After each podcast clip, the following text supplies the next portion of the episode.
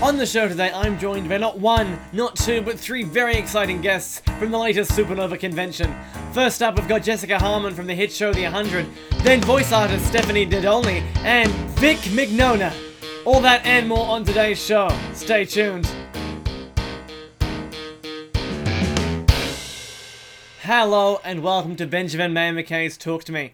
I'm your host, Benjamin, and as I said, we've got three very exciting guests joining me on the show today, all from the latest Supanova Convention, so a big thanks to the guys over there for facilitating these interviews. Now, it has been a while since we've released an episode, and that's because we've got a very exciting project to announce through Preacher's Podcast Online and On Stage, the production company which owns the podcast. We are producing an audio drama adaptation of the hit young adult series, The Phoenix Files. The Phoenix Files is written by Australian author Chris Morphew. It uh, sold hugely well here in Australia and over in the U K and the Nordic countries, and we're very excited to bring the series to life. We've got some incredible actors signed on. We're just starting to announce them. We've, uh, we've got John Jarrett from the Wolf Creek series, uh, obviously an Australian actor who's reached international fame, and we're very excited to have him in the series. We've also got Andrew Hansen from The Chaser, and Stephen May and Kurt Phelan, both theatre icons. The cast is going to continue to grow. We've got some fantastic actors on board. It's going to be the largest cast of any production we've ever done, and the series is going to be released worldwide. That's right, often our theatrical productions have been only available to those cities we can get to. But with an audio drama, we can release online, and, at, and there'll be three installments based on the three books. The first one comes out at the end of the year, and then uh, the final two the following year, twenty eighteen, and we're releasing them worldwide. That's right. They'll be available to buy online, and the whole world will be able to hear them. Obviously, we're going to be talking a lot more about the project as we get closer to the release date, but we have been in studio, and we have been very busy with that, which is why we haven't had a podcast for a while. But we are making up with it by having three guests, so we are very excited to be back today. And uh, first up is my interview with Jessica Harmon. Here's that chat.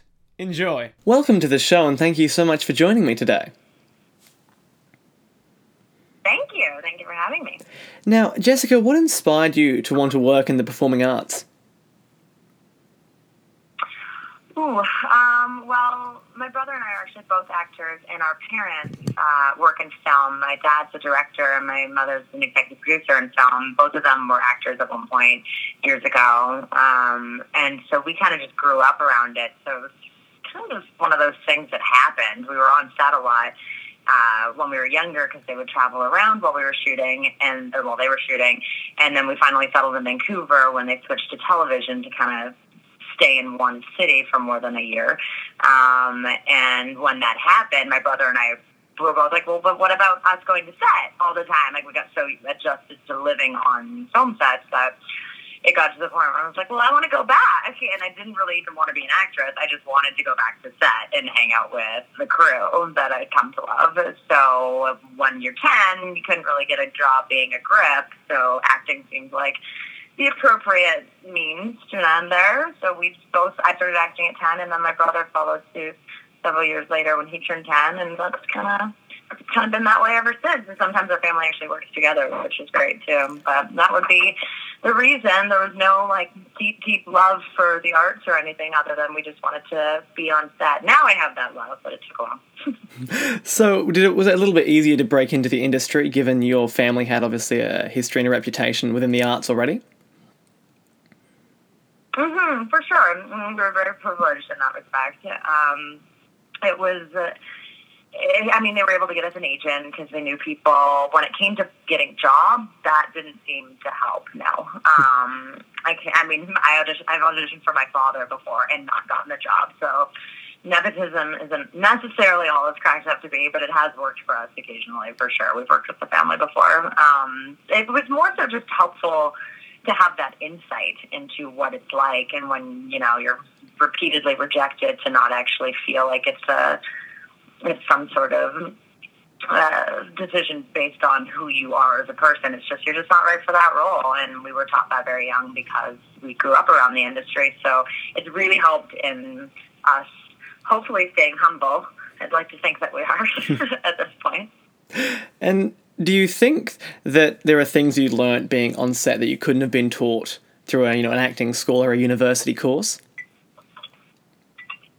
Oh, one hundred percent. Yeah. Um, I mean, taking lessons and, and studying in school is always a wonderful thing to do. Um, but for us, yeah, we, we kind of learned, we kind of had like a street sense side of, of what we do because we learned on set. Neither of us really ever taken any formal training in our lives. It's probably a mistake. We should probably look into that at this point. Um, but we got a lot of training on set just in terms of, you know, how to plan. I was a stand-in for a number of years when I graduated high school because my dad told me if I really wanted to take acting seriously, I should go be part of the crew and actually watch what actors do, watch what the crew does. So it really helped us in terms of, you know, finding the camera, finding your light, finding your mark, that sort of thing. Um So yes, it's it's definitely it's definitely helped in, in that respect. I think a healthy a healthy amount of both, like maybe do some schooling and get some on set experience. But on set experience is just it's, it's it's very important. I find it very helpful for actors. Mm, it certainly would be.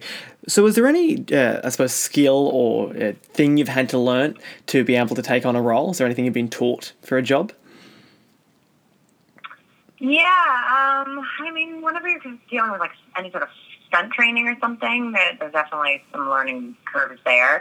There was a show I did called Olympus for Sci-Fi about three years ago, and they taught me how to use a sword. So I became, I shouldn't say skilled, but I got pretty good at sword play. So I was like, had these knives and swords, and just, my character just ran around murdering people brutally, um, in kind of like a capoeira dance type of thing. So that was really fun. I enjoyed learning that. And then I know, I, I know, like I know actors that have learned how to ride horses or motorcycles and stuff because of our job. I haven't had that experience, but I, I might be able to stab you. I've got that going for me. Well, is there something you'd like to learn in the future? Oh, um, yeah, I mean, I really, I like the fight training, to be honest, so I guess that kind of goes the same route as, as the sword training stuff, but maybe learn how to ride a motorcycle or something. I'm not very good on a horse either. There's, on the one hundred, a lot of people get to ride horses. Marie, who's coming with me to a show, actually, um, for the convention, she, she is constantly on horses on set, so she's gotten really, I think she did it as a child too, but she's like a professional at it now, so I, I probably maybe ride a horse, although I say that now, and I'm, I know I'm going to get fucked off the first five minutes. Well, you can only get back up again. Now... Sure, yeah, knowing me, I'll, I'll probably just choose to stay down, but... That's fair. Now, you have worked in a lot of sci-fi series, from Battlestar Galactica to The one hundred. Is sci-fi something you've always enjoyed watching and being a part of? It's always been my favorite genre to watch, to be honest. So, so yes, I mean, I've I've always enjoyed that that genre and that element of my, my own personal career. In Vancouver, we we shoot a lot of science fiction series and films, so we kind of have our, not the pick of the litter, but we've, we've got a lot going on up here, so anybody, any Vancouver actor that I know has done at least a handful of sci-fi things. I've always enjoyed them. I was, I really enjoyed Battlestar Galactica, and so to be on it was fantastic. Um, the one hundred, I had seen a bit because my brother was on the show, and I enjoyed that kind of sci-fi element world. I think I'd like to do something that's more, like, futuristic at some point. Like, I like, like, The Fifth Element is one of my favorite films. I would love to do something, I mean, everyone would love to do something like The Fifth Element, but I like that kind of Blade Runner futuristic thing, too. Mm. And because you've been on set since such a young age, have you seen the industry evolve in any particular ways? For sure. I mean, I've watched the Vancouver industry evolve over the last twenty-two years, um, from being kind of a smaller Hollywood North thing. And then, you know, depending on our economy and the dollar as well, things changed. So there was a slow period several years back where everyone started panicking and thinking that, you know, the industry was over in Vancouver. So in that was, and then it, now it's booming. It's just massive at this point in Van. So I've watched it evolve in that sense. And it's nice because I've been a, a part of it in my own career for so long now that I've watched friends around me go from training and being in school to now being the top of their field, which is great. So on a personal level, I've, I've definitely seen it evolve here. Um, for the film industry as a whole, I'm not sure that I'm qualified to answer that. Well, one thing that I've noticed that's changed a lot over the, just the past few years, really, is the introduction of streaming services like Netflix. I mean, for example, your show iZombie can only be watched in Australia on Netflix. Do you think streaming platforms have helped oh. the industry sort of grow a little bit more and be more accessible beyond illegal, you know, piracy and such that used to plague, uh, you know, T V and films? Yeah, absolutely. I mean, in my personal experience, I, I, I enjoy it. I, I have Netflix. I watch it pretty much every day. So on a personal note, yes, for sure. I think it's been very helpful. And, and the industry, and professional, I suppose, on the industry, like, it's great. It's great to know that the shows that we're doing here are now being viewed around the world, and there's an, an easily accessible way to do that. Illegally download something, which no one... you know, no one benefits, really, yeah. To be happening, especially for those of us in the industry. So I, I think it's great. I, I don't know what it means for the future of network television, but again, I'm not qualified to, to really comment on that. But personally, I quite enjoy it. Absolutely. And what do you enjoy most about appearing at conventions across the world? Um, well, conventions, I mean, they've It's definitely been, uh, sorry, my my girlfriend who's staying with me just walked in and started dancing in her underwear, so that's happening for me over here. Um, sorry, it's probably not appropriate for your show. What was the question? Oh, conventions, yes, conventions, sorry. Um, it's been amazing, honestly. I just, the one hundred has been great for that, and my brother, like I said earlier, he's, anyone listening that that watches The one hundred knows that my brother, my real life brother, plays Murphy on the show.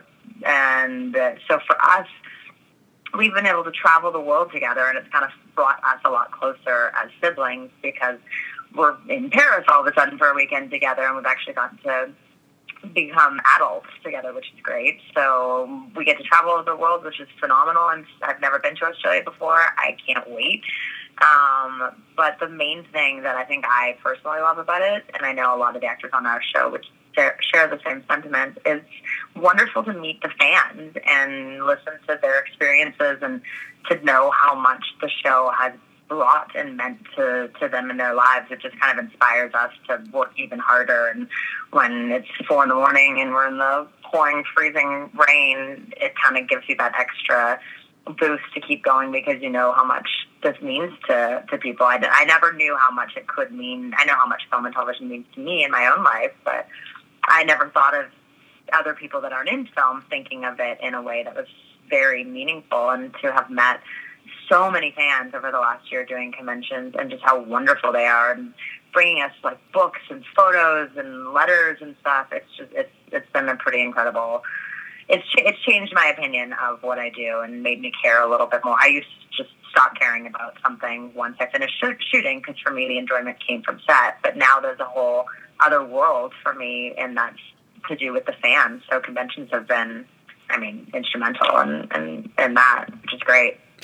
And because you're now, you know, going around talking about the work you've done, are you paying closer attention to certain things, or are you noting little stories that you go, oh, this would be great to tell here or there? Like stories from the show? Yeah, stories from on set. Are you sort of noting things that you may have just sort of forgotten or passed over that you can share at conventions now? Is that something you've started, you know, listening? Totally. Yeah, yeah. We, I mean, there's, it's funny because we, we will talk amongst ourselves, like the actors and the crew, about something funny that happened or whatever, but I, I only came onto the one hundred in the third season, so... The last conventions, I was just in Paris and uh, Bonn in Germany for two conventions in the last month, and it was extru- it was hilarious to hear some of the actors share their experiences from a time that I wasn't there, or that we weren't there for each other. When we get to hear each other's anecdotes of what has happened to us while filming, it's it brings us all a lot closer, and it kind it's kind of opening. Like I've become very close with some of the actors on the show in the last couple of weeks, who I don't normally work with. They're not always on set when I am, and when you are on set, you're also focused on doing your job, so you're not necessarily goofing around and becoming and bonding. And these conventions have really created like a solid bond between all of us. I mean, I've been back for a week, and we still I was with my parents yesterday, and ten minutes into being there, I had over two hundred, close to three hundred text messages from the cast in the group chat that we're in from Europe. Like, we just can't get enough of each other now. So that's been another amazing part of the convention. It's brought us a lot closer, which, again, makes it easier for us to do our jobs going into other seasons. Of course. Hopefully. Yeah. Well, we do unfortunately have to let you go. But finally, what advice would you offer to anyone looking to work in the performance industry? Patience. A hell of a lot of it. Um, patience, patience, patience. And just knowing that if it's something you really want to, whenever an actor asks me that, say if it's something that you really want to do and you plan on spending the rest of your life working towards that goal, then then have patience, because there is isn't necessarily a rhyme or reason to why we get cast in things. You know, sometimes you just have a great day and you have the right look. Sometimes you have an off day, even though you were perfect for it. So things are always going to come and go. It's taken me twenty-two years to get to a position where I finally feel comfortable and successful in my own career. So that patience is, is quite a virtue, especially when it comes to, to doing what we do in the arts. So that would be my main, my main thing. Don't give up and take your time. Well, thank you very much for your time today, Jessica, and have a lot of fun when you're here in Australia. Thank you so much. I appreciate it. I can't wait. That was my chat with Jessica Harmon from The one hundred. Next up, I've got a chat with Stephanie Nadolny. Enjoy. Welcome to the show, and thank you so much for joining me today. Yeah, I'm glad to be here. Now, Stephanie, what inspired you to work in the performing arts? Oh, I've been performing since I was... Uh... three years old. Um, as soon as I heard music and singing, um, disco music mainly, when my father uh, would listen to it, I just fell in love with music and singing, and Donna Summer in particular, my favorite singer. Um, I just started singing and was attracted to music um, from a very young age. Um, as soon as I could talk, I think I was singing. Maybe even before I was talking, I was singing. So I just fell in love with music at a young age, and um, I watched cartoons growing up and was always intrigued by voices and different character voices, and I always thought that, um, you know, character voices were really funny, and I had an affinity for that at a young age when I would walk around with a cassette player and tape record things that I thought sounded interesting, and I would try to mimic what I heard.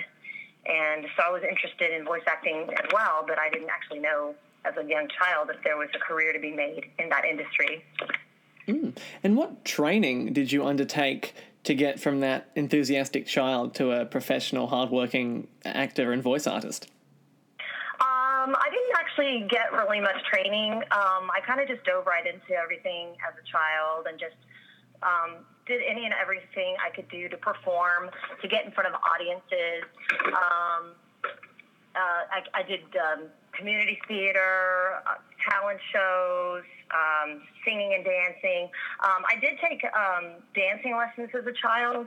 I did ballet and tap lessons as a very young child, about six, seven, eight, nine years old. And then I did um, take piano lessons for about five years, and I competed um, in um, solo piano competitions, and also got into choir and show choir and specialty choirs as I got, I got older in school, and um, took part in as many things as I could um, involving music and uh, theater and singing. And as I got older, I got more involved in musical theater, which encompasses all three, singing, dancing, and acting. Hmm. So do you think it's important for performers to have multiple strings to their bow? Oh, uh, well, I do. I do personally. Um, it worked out that way for me. But, um, you know, there are some others that, you know, pursue other other lines of work and they just stick with one thing. I know that once I got out of high school and I went to college for a couple of years, um, I hadn't really done much serious acting. So being that I was a singer, actor, and dancer, I wanted to get more experience into um, serious acting because I had the least experience in that field. And for me in particular, I was able to study that side of the industry, and as a result, I feel like I'm more well-rounded having done that because I went in front of, uh, you know, different instructors, um, professors, and things like that, uh, studying voice and movement with the body involving how you move and how you speak as an actor, as a serious actor. Um, and as a vocalist, um, it's helped me with the voice acting, with the timing, and um, especially with um, Japanese anime, when we go in and we actually dub in English, where you're watching the flaps and you're looking at a script and then looking up at the screen and then you're dubbing to moving mouth flaps. Um, so um, for me, being um, a singer, and there's a certain rhythm that goes along with being a singer with music and a tempo, and I think that's um, helped me in voice acting, because I'm able to pace things out and think about about it as a, a musical rhythm in my head, and so I'm able to be more efficient in the studio as a voice actress because of my musical um, training and my um, history with working with music and musicians. Mm. So which do you prefer, music or acting? Uh, I love them both very much. Um, uh, I started out loving singing and music first, and then as I grew up and did a lot of singing and, and dancing and musical theater, the actual voice acting came um, just simply by being at a studio one day, um, the right place, kind of at the right time. I met um, a producer who was there when I was singing some background vocals with the Grammy Award-winning um, polka band out of Denton, Texas, called Brave Combo. And um, I was there recording and singing, and met um, who actually eventually called me to audition for Dragon Ball Z, which is the outrageously popular Japanese anime on Cartoon Network. Um, and so and the voice my voice acting career uh, began as soon as I auditioned and was selected to play the role of Kid Gohan mm. in the Dragon Ball series. So singing came first, and then the voice acting kind of came along. And then from there, I was able to start working um, with some radio stations, um, putting together parodies and comedic uh, morning show radio material. Um, and I got into comedy, and um, I love to laugh, and I love to make people laugh and, and to uh, entertain people. So it just went right hand in hand with um, the, the whole entertaining. So I was able to expand on the voice acting by using my voice for radio ads and singing, um, you know, call letters and jingles. Um, I'm actually looking to get back into that. I, I'm looking to do more of that as well. Um, and I'm possibly going to be um, branching out and singing in some um, fancy steakhouses and restaurants around the Dallas-Fort Worth, Texas area here in the coming months. Mm. And if we've got fans and listeners in those areas, where could people go and possibly find dates where you'll be performing over there? Oh, performance dates? Um, I do have a Facebook page um, that a friend of mine runs for me. It's uh, Stephanie Nadolny, voice actress. And um, I'm also currently working on an updated um, website. Um, at this time, it's under construction, so I don't have the web address or anything just yet, but Um, when it does come, uh, there will be a way to search the internet for that, and I'll be able to post dates of where I'll be performing, um, and also on my own personal Facebook page as well as my um, voice actress page. Wonderful. So when you're given a character, how do you go about creating a voice, and how do you ensure each voice is unique from other characters you've done? Um, I like having a look at the character. Um, if they can provide a um, a photograph, um, and then from there, I just look at the, the photograph and I come up with a voice that would would uh, seem to match that that the body and the the sound that would come out of that character. Um, I have all kinds of different ways of changing my voice, um, which is really fun when you're a singer too, because. Um, It's it's it's really fun to change up my voice when I'm singing different styles like jazz, soul, R and B, and country. Um, there's times when I feel like I can sound like a completely different vocalist, um, depending on the material. And um, so basically, I'm just given. Usually, the director will give me a shot at like, hey, just what do you think this, this character will sound like? And and if the, the director thinks, oh, you know, let's go a little higher, a little lower, a little raspier, then I take their direction from there. Um, with Gohan and Goku, um, I was directed to sound like a, a child, a young uh, male child, and um, I just kind of threw something out there, and they, they liked it. Um, and they just said, just be be raspy and be a little kid, and that's kind of where it all be, uh, my voice acting career began back in nineteen ninety-nine. Well, you've been playing those characters for a considerable amount of time and over, you know, quite quite spaced out over a long period. Do you find it easy just to slip back in, or does it always take a little bit of preparation work? Oh, no, I'm, I'm, I know exactly where to go with it now. Um, after voicing um, Kid Goku and Kid Gohan for so many years, and um, that it's just that, and it's natural. In fact, it's funny, some people that know me well and friends of mine who've watched the show in different, different um, D V Ds and that have heard my demo can hear little nuances of Goku and Gohan. When I'm laughing, they can kind of hear that the sound. There's a little quality to my voice that's somewhat uh, distinguishable, I've been told, um, which I think is just, that's just funny. I, I think over the years my voice has changed. Um, it's gone from being um, youthful and high-pitched, a little higher-pitched to uh, a little bit deeper, um, a little bit little bit raspy, and it's kind of neat because I can kind of turn that on and off. I've learned how to control um, the rasp in my voice and can just turn it on and turn it off, and it's really interesting, too. Like when I catch a cold or I have a cough, I can actually use my voice and sing around and still perform and actually um, sound um, sometimes like my voice is lower or richer or deeper, depending on, you know, the allergy season or if I'm if I've caught a cold or if I've been coughing.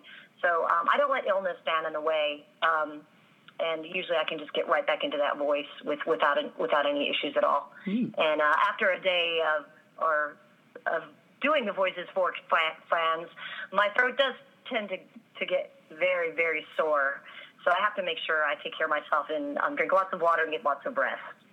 Yeah, so I was going to say, keeping vocally healthy would be hugely important for you. I mean, is is there sort of routines and things you've learned over the years, or is it just the water? Oh, yes. Um, just in general, I've learned um, the, the hardest thing on my voice, um, and for most vocalists or voice actors, is being in a loud environment, like a restaurant or a club, or you go out to hear live music, and speaking loudly over the music to try to talk to somebody over, over and over.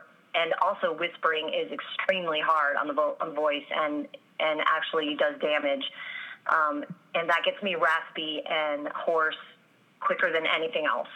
So if I'm in a loud environment, I have to really limit uh, the screaming and the talking over the sound of the loud music. Um, like it can absolutely devastate my throat, especially if it's done over a long period of time. And then whispering is also very hard on the voice. So, yes, I, I do have some warm-ups I can do in the car driving to a session, um, and I can just kind of go up and down with my voice, you know, whoo, ah, you know, things like that. And then, um, yes, lots of water and plenty of rest. And coming out of pretty serious uh, insomnia problems over the years, that's been difficult, but I'm I'm doing great on the rest now, so... All is well. All is well. Well, unfortunately, we do have to let you go and let you go to your next interview. But all, all your fans and all the listeners to the show can find all the details of your upcoming projects on Wikipedia and your Facebook page and IMDb. Thank you very much for your time today. Oh, thank you so much for having me. I'm very excited. That was my chat with Stephanie Nadolny. Now, finally, here's my chat with Vic Mignogna. Enjoy. Welcome to the show, and thank you so much for joining me today, Vic. Oh, it is my pleasure, Benjamin. Thanks for having me. Now, what inspired you to become an actor? Well, if I had to be honest, probably Star Trek. Mm-hmm. I know that sounds like a, a little bit of a of a crazy answer, but when I was nine and ten years old, I uh, I would come home every day from school and watch the original series of Star Trek on a black and white nineteen inch television. And I loved the stories so much, and I loved the characters and their relationships so much that it inspired me to want to go to school and audition for school plays and uh, and learn more about theater and get involved in acting and even get involved in making films and shooting videos. And so um, I would have to say that my entire career as an actor and ultimately a voice actor probably came from my uh, my love and passion for Star Trek. So I suppose then you could say when you started working on Star Trek Continues, that was a dream come true. Absolutely. It was literally a childhood dream come true. Um, if you could go back in time and tell the the twelve-year-old Vic Mignogna that one day he would put on a perfect uniform and step on to a perfectly authentic recreation of the bridge of the Enterprise and walk through the original sets and play the role of Captain Kirk, I think that little boy probably would have laughed in your face. But uh, but Star Trek Continues has definitely been my childhood dream project. I started it for the purpose of paying homage and tribute to the show that I loved so much. And it's so gratifying that so many millions of people around the world have been enjoying it. Do you think through online platforms like you've used with Star Trek Continues, you can actually reach a wider audience than necessarily television or film? I think it's certainly possible. It's certainly possible if you have a good marketing engine behind you. Um, unfortunately, you know, we what we do with Star Trek Continues, it is a non-profit, non-commercial fan production. So most of the people that know about Star Trek Continues only know about it because they stumbled across it on the internet or word of mouth. Somebody told them about it. Um, I'm quite sure if we were to have the ability to take out billboards and do advertisements around the internet, we could probably generate a ton more uh, viewership. But that's not why we made it. Um, we made it to pay tribute to Star Trek, and uh, we're not making any money off of it. It's just, it's just for love of Star Trek. So um, I do believe that you could reach a larger audience that way if you had the proper marketing techniques. Of course. And you, you also direct Star Trek Continues. Was that something that was quite new to you, and how did you approach something that you loved so much but still be critical of how you were going to interpret it? Well, it wasn't new to me because my my college degree is in film. Um, I've been making films for many years. I have directed and and shot and edited and sound designed and worked on every facet of filmmaking ever since I was in college, well, before I was in college. Uh, so it's not new to me, but I will say that I think my particular love and passion and detail-orientedness for the original has served me well when I've directed our episodes. Um, I feel like I know instinctively how a scene should play out. I know instinctively uh, what a particular character would say or how they would react to a situation or how they would interact with another character. So my childhood, lifelong love for the original series, I think, has really served me well when I've directed different episodes of our series. Mm. And and with a brand new uh, official canon series heading over to, I think, C B S, have you started auditioning or petitioning to try and get a, a role in Star Trek canon? Well, believe me, I would love to. Um, I will say this. I... Uh, I am officially part of the Star Trek universe because I recently was cast to play a role in Star Trek Online. Um, I'm I'm voicing a starship captain uh, in Star Trek Online, and uh, so that kind of makes me an official member of the Star Trek universe. But as far as Discovery is concerned, I would absolutely bend over backwards for the opportunity to be some part of that series. Um, I know that they're shooting in Canada, which uh, makes it problematic for those of us that are not Canadian. But if anyone ever came knocking at my door asking me if I wanted to be part of of the new Star Trek series, I would I would jump at the opportunity, and I certainly wish them the best. Um, I, I I wish nothing but the best of success for Discovery. Well, obviously you mentioned your voice acting there, but you've performed in theatre, on screen as a musician, and obviously as a voice actor. Do you think it's crucial for performers in this day and age, when there's so many people competing for very few roles, to have more than one ability to perform?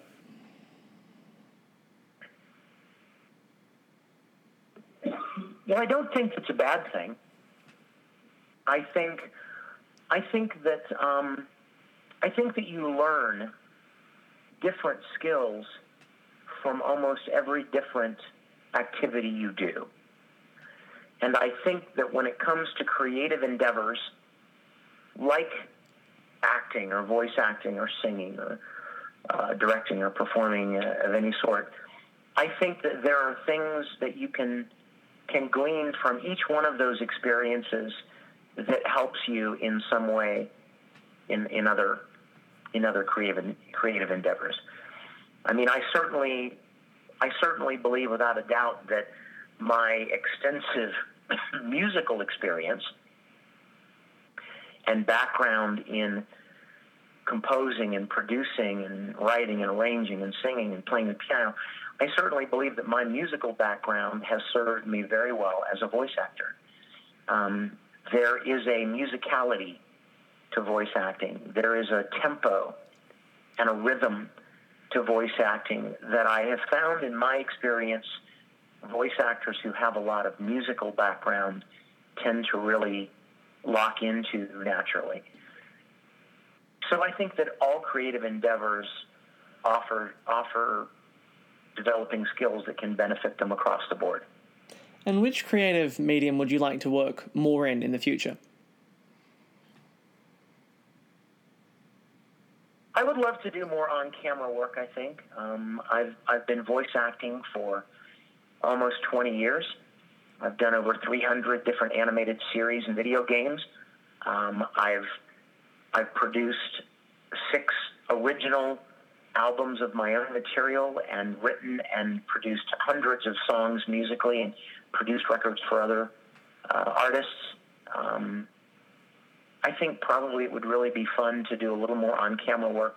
Star Trek Continues has certainly allowed me the opportunity to do some on-camera work there as Captain Kirk, but being the executive producer of the show as well as directing some of the episodes means that I wear several hats.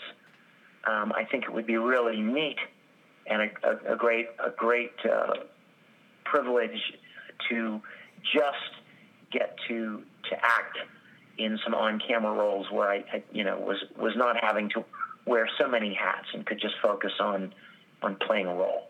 Mm, that's uh, I think that's a privilege reserved for only the Hollywood A-listers these days. I think everyone has to produce and write their own work. Apparently, yeah. Now, as you, yeah, as, as you mentioned, you've done so many different characters. How do you create a voice for each one and make sure it's different to everything else you've ever done when your career is so extensive? Well, I would say that the goal, and this is a very important point to make, Benjamin, the goal of a voice actor is not to make every character different from every other character he's ever done. The goal of a voice actor is to portray the character authentically and believably. um, I don't, I don't, I think it's fair for me to say, I don't think it would be a surprise for me to say that my voice tends to be recognizable. Uh, there are a lot of fans that always tell me they can immediately pick me out of the show. Um, however, that's because the goal for me and the challenge is not to change my voice with every character I play. The challenge is to play the character and to play the, the character's personality. So while you could probably pick four or five characters of mine and take one line from each of them and string them all together and then go, oh, they sound exactly the same. I mean, this is the same guy. While that's definitely fair to say, it would also be fair to say that if you were to watch all of those series, each of those characters are very different in the show. They're not the same kind of character. So the the, the uh, analogy that I like to use is, you know, you could pick any one of your favorite Hollywood actors, and they've done dozens of different characters, but they always sound the same. They're not always changing their voice um, with every character they play. Uh, so the same is true for a voice actor. The goal is not to change your voice with every character. The goal is is primarily just to play the character authentically and believably. That's a wonderful way of putting it. And it's really interesting that you mentioned Hollywood A-listers. In recent years, they've been cast in a lot more voice acting roles and have been criticised because they haven't brought anything beyond themselves to the role. Do you think that trend of casting Hollywood A-listers instead of right. voice actors is something that's going to die down? And, and what do you think of that whole notion? Well, you know what? Unfortunately, I don't think it will ever die down, because there are plenty of movie studios and animation studios that believe very strongly that a celebrity is going to bring more people to to pay the ticket price to see their movie. Um, there are plenty of of people at film production companies that think that if we get a, a famous actor, it's going to generate more audience and more ticket sales. And, you know, I mean, at the end of the day, that's probably their bottom line, right? Mm-hmm. How many people can we get to, to, to pay to come see our movie or to watch our show? So I, unfortunately, I don't think it's going to die down, but I will tell you that I, I agree with you, and I think a lot of audience members agree, that just because you're a famous Hollywood actor doesn't mean that you're going to be a great voice actor. Um, there are plenty of Hollywood actors whose strong points, their their stronger um, qualities, are in many cases visual, or they they come across very well on screen. But when you take away their visual qualities, maybe certain facial expressions or certain body movements or certain attitudes or quirks, when you take those things away and they're stripped down to just a vocal performance, they don't they don't tend to have as strong abilities in that area, and uh, and and so I think we're going to we're probably going to always see uh, animation studios that cast uh, Hollywood on-camera stars simply because they're stars, and they think they'll bring some star power to to a, a production, but um, hopefully there will always be a place for voice actors who are just good voice actors. Well, I do sincerely hope that, that uh, yeah, those voice actors continue to work for, for many, many years, as there are some very, very talented people like yourself out there. Now, Thank you, thank now, you. I, I I know that I speak for all of them when I say we hope that's true as well. Now, unfortunately, we do have to let you go. But uh, just be- before we do, what advice would you offer to young actors and performers looking to get into the industry? Well, I would say the first thing you need to do is develop as much experience as you can as an actor. Develop your skills in acting. Take any opportunity possible to develop your skills as an actor, whether it's a school play or a community production, theater production, or acting classes, or church or a church production, uh, anything to develop your skills as an actor. And then, secondly, you kind of you got to have a thick skin. You you can't be discouraged easily. If you're the kind of person If you're the kind of person who is discouraged easily when you don't succeed at something, then acting and voice acting is not for you. Um, you have to really be tenacious and uh, and stick with it and not be discouraged easily. Mm. It's very true. Well, thank you, Vic, for your wise words and your time today, and all the best for the future. My pleasure, and thanks for having me. Thanks so much to all three of our guests for joining me today, and of course to Supanova for facilitating that. We've got a link to Supanova's website, and they've got conventions all around Australia with fantastic guests just like these three guys, and you should definitely check that out. Now, as always, thanks to our incredible supporters, Palace Nova Cinemas and Mad Zombie Collectibles. All their details are on the website online under the supporters section, so go over and read a little bit more about both those fantastic companies. And don't forget to check out movie reviews. I've reviewed all of the latest films, and some of the ones that aren't even out yet, and that's all available on the movie reviews section of the website. We'll be back later in the month with another exciting interview, but until then, I've been your host, Benjamin Maio Mackay. Thanks again to our fantastic guests, and we'll see you next month. Bye for now.